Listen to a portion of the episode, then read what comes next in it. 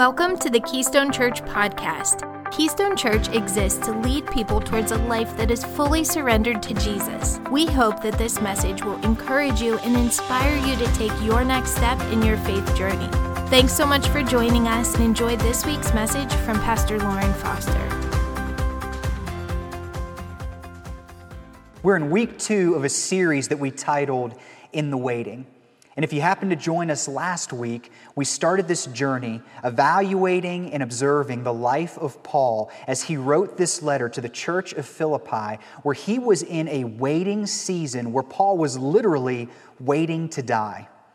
And we were reading how this church planter, pastor, evangelist, in the midst of one of the most difficult seasons of his life, he was unwilling to let the circumstances around him dictate what God wanted to do on the inside of him. And so I want to continue this theme, this subject, this talking point of joy here this weekend. And I want to get extremely practical and talk through the subject of joy's focus. In fact, we learned last week that true joy, it's found in Christ. He is where we find our everlasting, this deep joy that doesn't run out. And we also recognized and found that joy is a choice.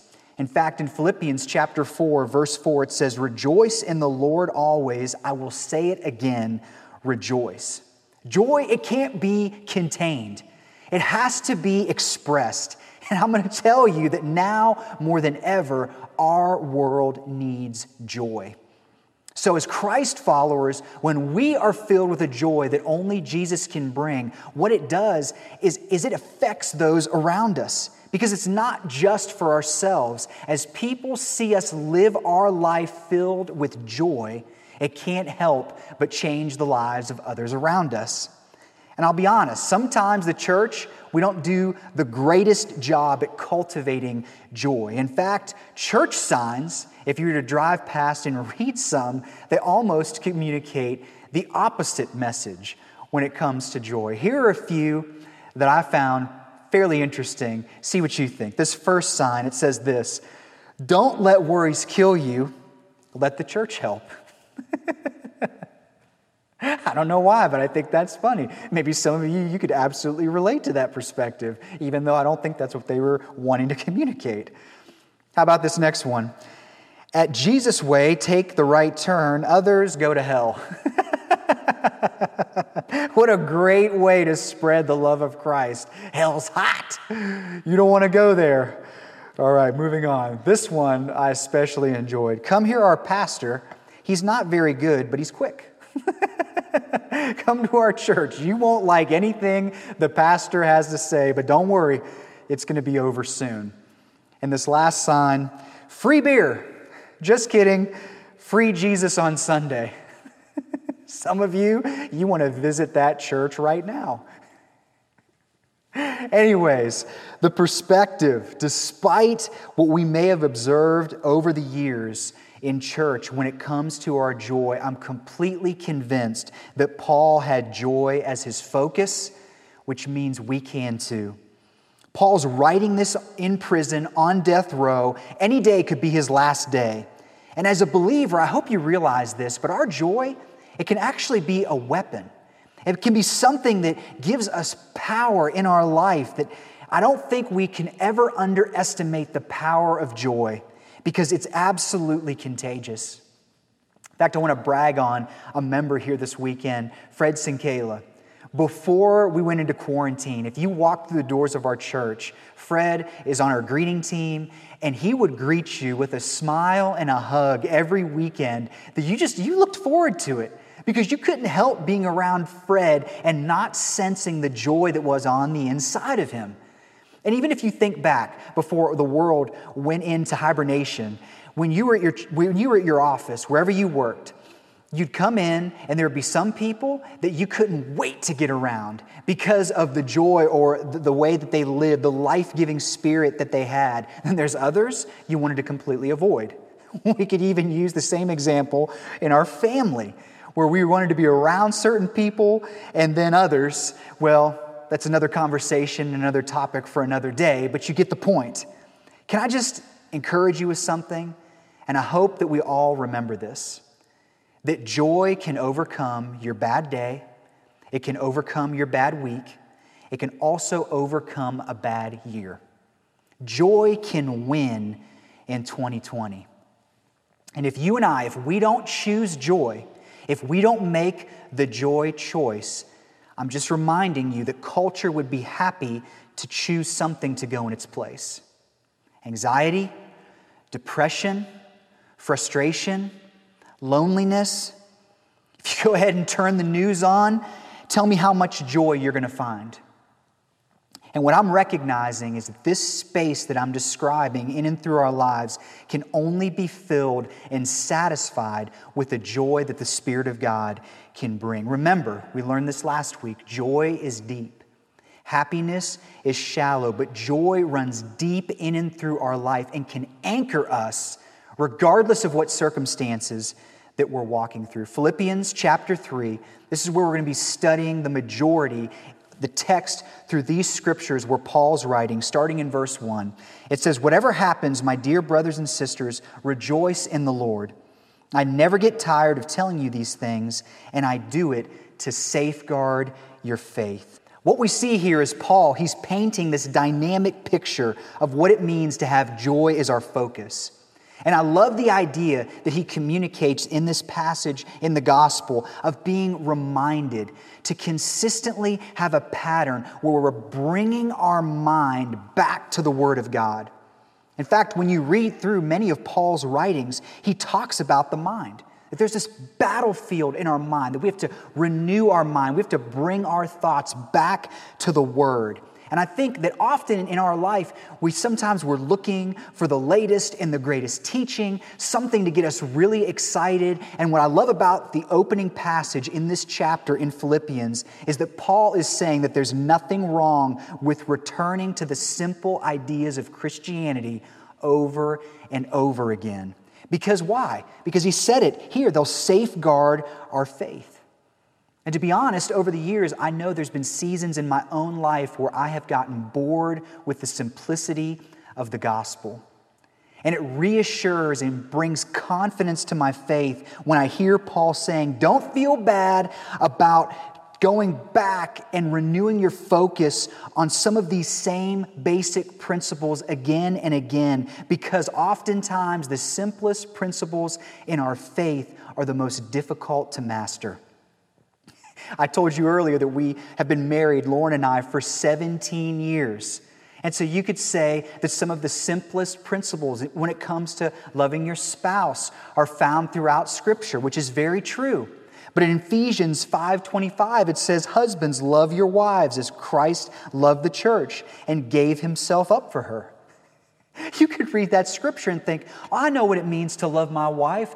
Yeah, I've loved her for years and years." But when you really think about what that passage is describing, loving your wife, husbands, the way Christ loved the church, it means sacrificing yourself, your own wants, your own desires, literally crucifying your will, laying it down for the good of your wife. Now, when you read that scripture and you hear, oh, yeah, just love your wife as Christ loved the church, you recognize the same way I do that I've been married for 17 years, and many days it feels like I'm barely scratching the surface. I'm still learning, I'm still growing. And these are simple principles. And Paul is saying if you want to keep joy at your focus, you have to go back to the simplicity of the gospel and remember that when we do, it's going to safeguard our faith. Don't be discouraged when we go back to the simple principles. Why? Why does it matter? Because throughout Philippians, Paul mentions through scriptures threats that can actually kill our joy. And we're going to look at them here this morning. Philippians 3 18 and 19. It says, For as I have often told you before, and now tell you again, even with tears, many live as enemies of the cross of Christ. Their destiny is destruction their God is their stomach, and their glory is their shame. Their mind is set on earthly things. You could write this down if you're taking notes. These are joy killers. It's easy to slip into a lifestyle that's aimed in this direction. Very quickly, I'm going to move through some of these, but it's great to be able to write some of these down and acknowledge what could come up as a threat to our joy in our life. The first one is this being unaware of the benefits of the cross. Just simply being unaware of the benefits of the cross. In fact, maybe you've heard of Christ, you've been around church, you've even contemplated what this whole faith journey looks like, but you never have truly embraced what Christ has to offer. Maybe, maybe that you've lived for God at some point in your life, but now you see Paul is painting this picture that it's very easy to become world dependent rather than God dependent. And it's just saying, hey, you know one way that can kill your joy? It's by trying to lean on everything in the world instead of Christ. It's living in such a way where you don't even recognize the power that the cross actually holds. Another joy killer in our life is that we can become addicted to pleasure. I even wrote it down like this we can become addicted to distraction. Because for whatever reason, in our culture today, the mindset is simply hey, take my mind off of my reality.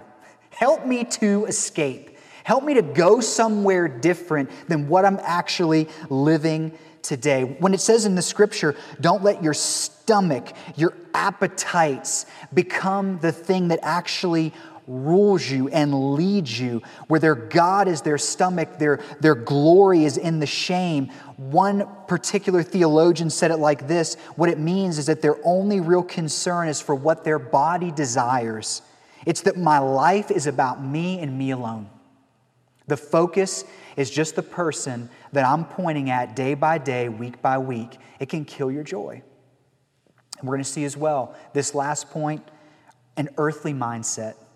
It says at the end of this scripture, their mind is set on earthly things. What does this refer to? Well, in the Greek, it denotes one's inward disposition, state of mind, and attitude that has no eternal quality or value. What it means is it's slipping into this pattern day by day, week by week. It's the same old routine, and we narrow our focus down to right what is right in front of us rather than looking at something that's more eternal. And we end up asking this question there has to be more to life than this, right? If not, I just fall into the same routine day by day, week by week. I can't seem to escape it, and I'm searching for something to replace where joy should be taking up residence in my life. Paul actually gave the same warning in another book that he wrote before Philippians in Romans chapter 12, verse 12. It says, Do not conform any longer to the pattern of this word, but be transformed by the renewing of your mind. Then you'll be able to test and approve what God's will is, his good, pleasing, and perfect will. In Romans 8 6, it says, The mind of sinful man is death, but the mind controlled by the Spirit is life and peace. What's the key to having joy as our focus? You can write this down. It's going to anchor what we're going to talk through over the next few minutes is to be eternally minded. You want to know how to keep joy as a focus in your life? We have to become eternally minded with the way that we live. And I want to show you some practical and developmental next steps on how to be eternally minded and ultimately how to keep joy as a focus in our life. We're going to go verse by verse here and read through what Paul wrote in Philippians. But the first point is this you can write it down. Number one, to see God's redemption from my yesterday. Seeing God's redemption from my yesterday. Let's read this in Philippians chapter 3, verses 7 through 11. It says, But whatever were gains to me, I now consider loss for the sake of Christ. What is more, I consider everything a loss because of the surpassing worth of knowing Christ Jesus, my Lord, for whose sake I have lost all things.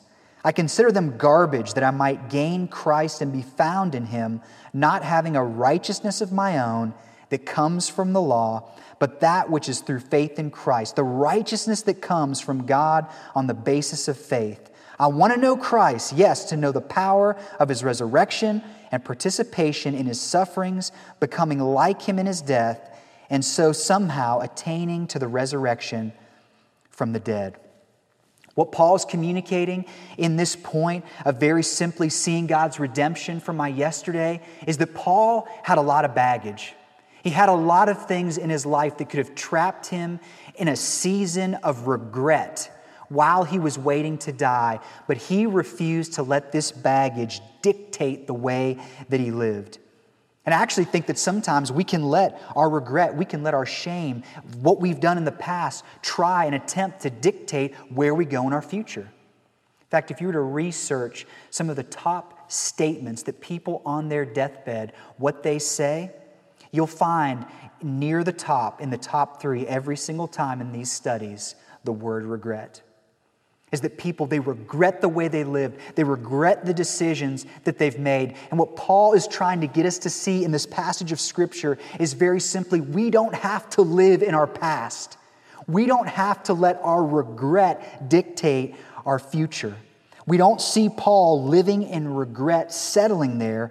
What we see is that paul was allowing christ to use his past so that he could have joy as his focus. I see Paul in this passage of Scripture. He's reminding himself of the, fa- of the salvation that's found in Christ, where he says this I consider everything a loss because of the surpassing worth of knowing Christ Jesus, my Lord, for whose sake I've lost all things. He's stirring up the joy on the inside of him. He's also reminding himself of the grace that's found in Christ. I consider them garbage that I might gain Christ and be found in him, not having a righteousness of my own that comes from the law, but that is found through faith in Christ. And lastly, he also reminds himself of the sanctification, which just simply means theologically, it means the process by which we become more and more like Christ. But it's one step at a time. In this passage in verse 11, it says this somehow attaining to the resurrection from the dead, to know that his resurrection and participation in his sufferings, we're becoming more and more like Jesus every single day. It's going back to this battle of the mind. He's saying, whatever happened, whatever's gone on in my past, I'm going to allow Jesus to use that because I know that he has a purpose and a plan for my life. Number two, see God's purpose for my today. Philippians 3, verses 12 through 14. Not that I've already obtained all this or have already arrived at my goal, but I press on to take hold of that for which Christ Jesus took hold of me. Brothers and sisters, I do not consider myself yet to have taken hold of it, but one thing I do, forgetting what is behind and straining towards what is ahead, press on. I press on toward the goal to win the prize for which God has called me heavenward in Christ Jesus. And this prize in classical Greek, it refers to an award in a game, a contest, a competition. And what Paul is recognizing is listen, I don't have to work for my salvation. I live for Christ as a response to the grace and salvation he's given me in my life. And what Paul is really trying to say for our today, please hear this keystone, is that let's get after it and let's live our life for Jesus. Let's give Him our everything. You want to keep joy as your focus? Live your life today for Christ. Live your life with some purpose that goes beyond yourself, that doesn't simply focus on you and you alone. It's simply saying, This is what we were made to live for. This is the eternal mindset that Paul is referencing and that Christ is desiring that we live. When we mention this point, there may be some of us that we just feel a little bit discontent. We're frustrated with our walk with God. We may even not understand completely why. Can I just tell you that that just may be the Spirit of God here this weekend saying, hey, there's more to your life than the way that you've been living. It's time to get your focus in a different place. Put your attention on me. Live your life for me. It's time right now for you to give me your all. He's saying, don't be earthly minded and focused on everything with this world, but rather making a decision and deciding today, right now, forever, we're going to spend our life on the things of God. It's our focus with our purpose that brings us joy. And number three, see God's plan for my tomorrow. See God's plan for my tomorrow. Philippians 3, verse 20 through 21. But our citizenship is in heaven as we eagerly await a Savior from there, the Lord Jesus Christ, by the power that enables him to bring everything under his control, will transform our lowly bodies so that they will be like his glorious body. Man, a great reminder on how to keep joy as our focus in our life. Yes, it's very simply to make sure that we see God's redemption for my yesterday and that we see God's purpose for my today. But can I also let you know that heaven is in God's plan? That when it comes to our future, C.S. Lewis said this aim at heaven and you get earth thrown in, aim at earth and you get neither. You know, my filter for my past is whatever I've done, it's been redeemed because of Christ. My filter for my today is that I'm going to be living with purpose like I've never lived with before. And my filter for tomorrow is that no matter what happens in this life, heaven is waiting. Paul got this. Paul lived this way. This is why he was unmovable in the face of certain death, regardless of what circumstances were taking place in his life. He understood I've got a destination that I'm headed to that goes beyond what I'm living through today. In fact, a modern day apologist and theologian passed away this week. His name was Ravi Zacharias. And Paul, when he's writing in this passage of Scripture, he's wanting to bring us to a true reality that this man, Ravi, lived every single day. I've respected this man for a long time, for many years, with his writings, with his sermons, and he brought the Word of God to life so very clearly. In fact, he's a man that I desperately wanted to meet one day. And when he got his cancer diagnosis, uh, they released a report, I think it was a little over a week ago. And within a week, from their team updating on his physical condition, within that week, he passed and he's in heaven. But he said something this week, and it was actually prior to him passing, but I thought it brought this whole subject of focus and eternity into so much clarity he said this The story of the gospel is the story of eternal life. My life is unique and will endure eternally in God's presence. I will never be no more. I will never be lost because I will be with the one who saves me. Keystone, how do we keep joy as our focus? Living with the end in mind, living with an eternal perspective that goes beyond ourselves and our today. Because that no matter what, no matter what we face in our circumstances, in our life, in the waiting, Paul recognized this, and we have to as well.